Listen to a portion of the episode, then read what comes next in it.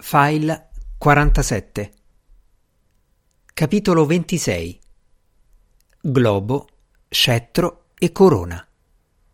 Settembre 1809 Ogni notte, immancabilmente, Lady Paul e Stephen Black erano chiamati dal rintocco triste della campana a ballare nei cupi saloni di Senza Speranza. Quanto a eleganza e bellezza degli invitati erano senza dubbio i balli più splendidi che Stephen avesse mai visto, ma i bei vestiti e l'abbigliamento alla moda dei ballerini contrastavano stranamente con la dimora stessa, che recava numerosi segni di povertà e di decadenza. La musica non cambiava mai.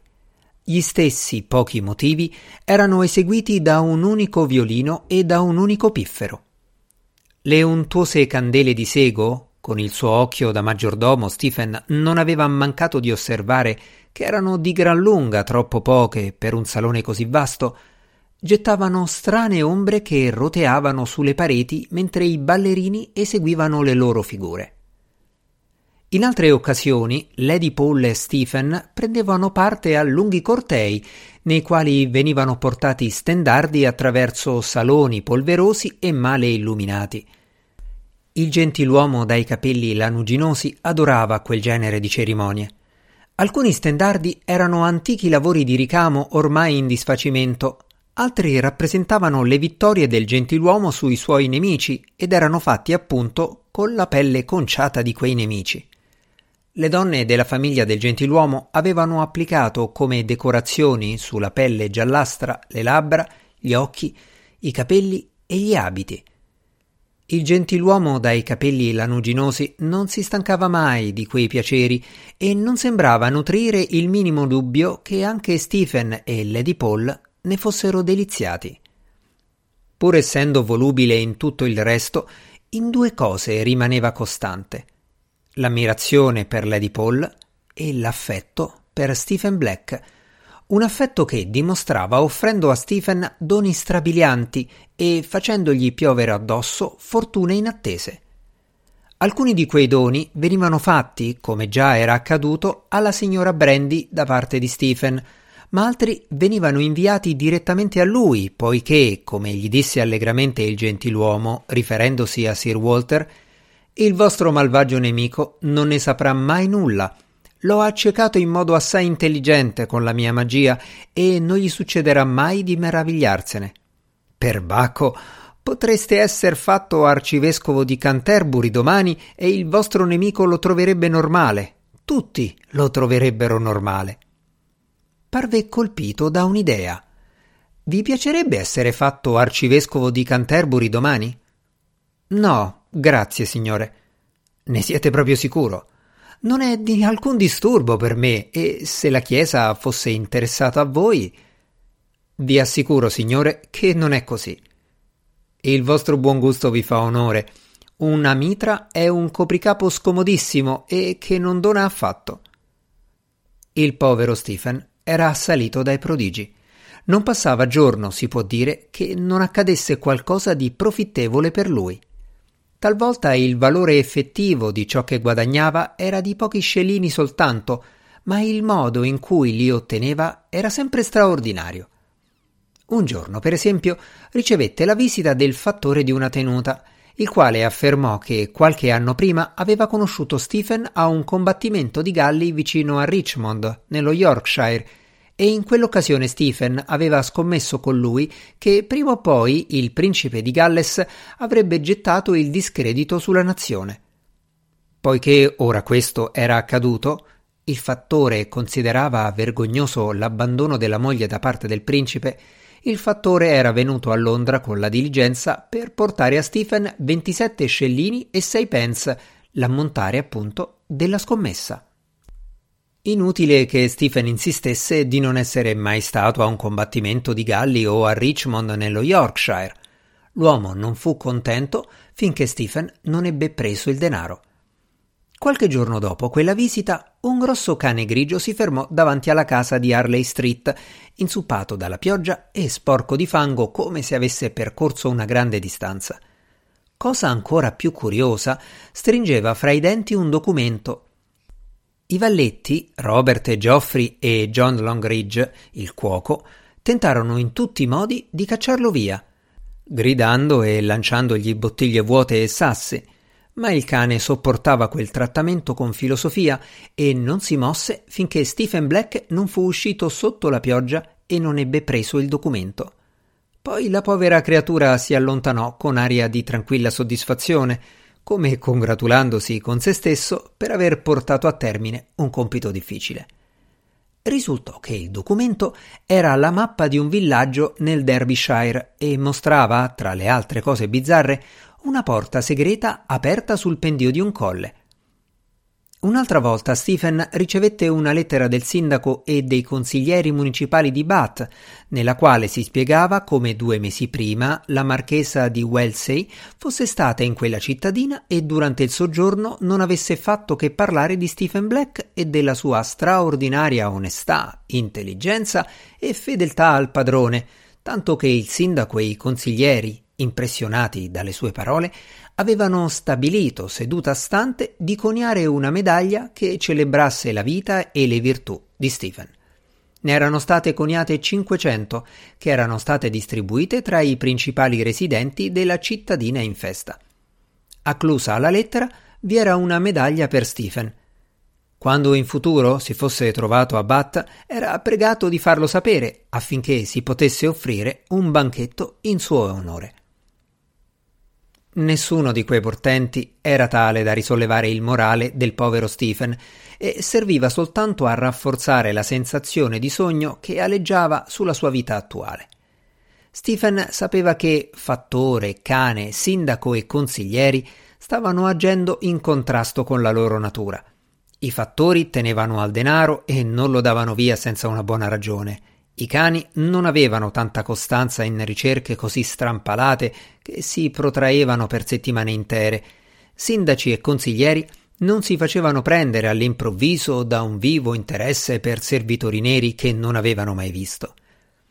Eppure nessuno dei suoi amici pareva trovare qualcosa di strano nel corso che stava prendendo la sua vita.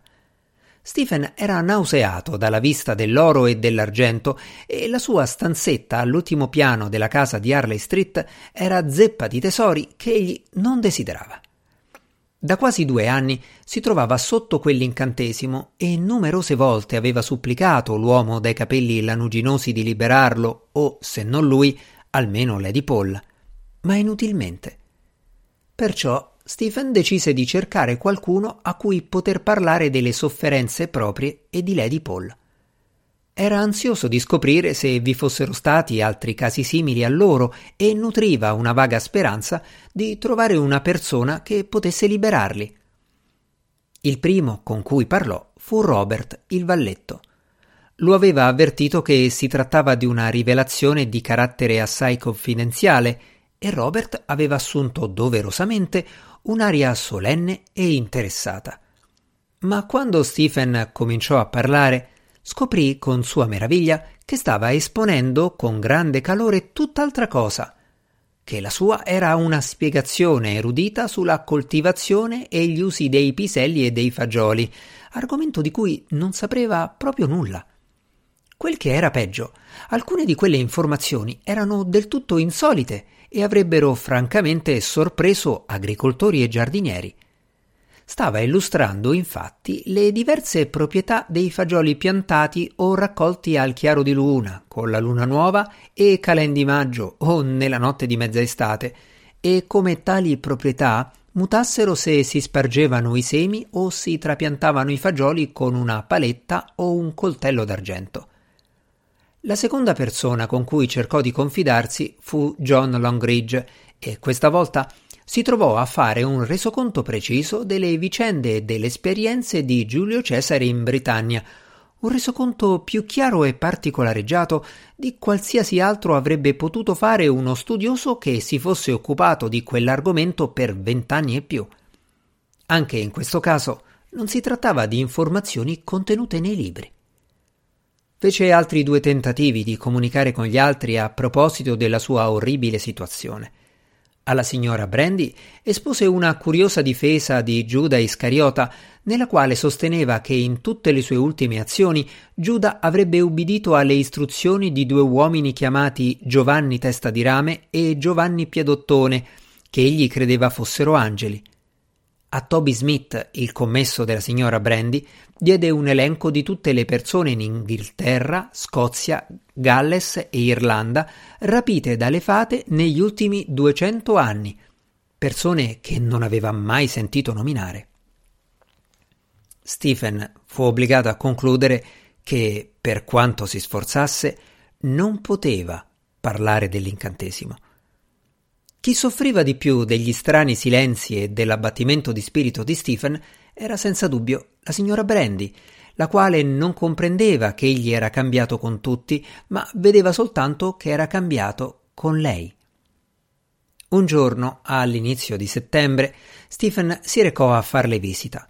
Non la vedeva da qualche settimana e Madama Brandy ne era stata tanto addolorata che aveva scritto a Robert Austin, il quale aveva rimproverato Stephen della sua trascuratezza. Tuttavia, quando Stephen fu nel salottino sopra la bottega di St. James Street, nessuno avrebbe biasimato la signora se lo avesse pregato di andarsene immediatamente. Seduto con la testa fra le mani, sospirava rumorosamente e non le rivolgeva la parola. La signora gli offrì del vino Costanzia, marmellata, una ciambella fatta come una volta, insomma ogni sorta di squisitezze. Ma Stephen le rifiutò tutte. Non voleva nulla. E così, dopo un po', lei sedette di fronte a lui accanto al caminetto e riprese a cucire. Un berretto da notte che stava ricamando per lui senza grande entusiasmo. Forse, suggerì alla fine, vi siete stancato di Londra e di me e desiderate tornare in Africa? No, rispose Stephen. Probabilmente l'Africa è un luogo davvero affascinante, riprese Madama Brandy, a quanto pareva decisa a punirsi rispedendo immediatamente Stephen laggiù. L'ho sempre sentito dire. Arance e ananassi dappertutto, canna da zucchero e alberi di cioccolato. Avendo lavorato per 14 anni in una drogheria, si era disegnata il mondo sui suoi prodotti. Io non avrei certamente niente di buono da fare in Africa. Che bisogno ha la gente di negozi quando basta allungare una mano per cogliere i frutti direttamente dall'albero? Oh sì, in Africa sarei rovinata in pochissimo tempo. Ruppe rabbiosamente il filo con i denti. Non che non sarei felice di andarci anche domani, disse mentre infilava con ferocia il filo nell'innocente cruna del lago, se qualcuno dovesse chiedermelo. Andreste in Africa per amor mio? domandò Stephen sorpreso. La signora Brandy alzò gli occhi. Andrei dovunque per amor vostro. Credevo lo sapeste. Si guardarono l'un l'altro con tristezza. Stephen disse che doveva tornare ai suoi doveri in Harley Street. In strada vide che il cielo si era fatto scuro e cominciava a cadere la pioggia. La gente apriva gli ombrelli. Mentre percorreva St. James Street, fu colpito da uno strano spettacolo. Una nave nera veleggiava verso di lui sotto la pioggia, al di sopra delle teste dei passanti. Una fregata alta circa due piedi, dalle vele sudice strappate e dalla pittura scrostata. Si sollevava e si abbassava imitando il movimento dei velieri in mare. Stephen ebbe un brivido nel vederla. Un mendicante emerse dalla folla, un negro, con la pelle nera e lucente come quella di Stephen. La nave era assicurata al suo cappello e mentre camminava l'uomo abbassava e rialzava la testa in modo da far navigare la nave, eseguendo quei curiosi movimenti di rollio e di beccheggio con grande lentezza, per tema di far cadere il suo enorme copricapo. L'effetto era di un uomo che danzasse molto, molto lentamente. Il mendicante si chiamava Johnson. Era un povero marinaio mutilato al quale era stata negata una pensione. Non avendo altri mezzi di sostentamento, per vivere era costretto a cantare e a chiedere l'elemosina, cosa che aveva fatto con successo, tanto da essere conosciuto in tutta Londra a causa del curioso cappello. Johnson allungò la mano verso Stephen, ma questi fece finta di non vederlo. Stava sempre molto attento a non parlare e a non farsi vedere con negri di infimo ceto, temendo si potesse pensare che aveva qualcosa in comune con quella gente. Udì gridare il proprio nome e sobbalzò come se fosse stato rimproverato, ma era soltanto Toby Smith, il commesso della signora Brandy. Ah, signor Black! esclamò Toby affrettandosi a raggiungerlo. Eccovi qui. In genere camminate così in fretta, signore. Ero sicuro che sareste già arrivato in Harley Street a quest'ora. La signora Brandy vi manda i suoi complimenti, signore, e dice che avete dimenticato questo accanto alla sedia. Toby gli porse un diadema d'argento, una delicata fascia di metallo di misura tale da cingere esattamente la fronte di Stephen. Non aveva ornamenti a parte qualche strano segno e lettere bizzarre incisi sulla superficie.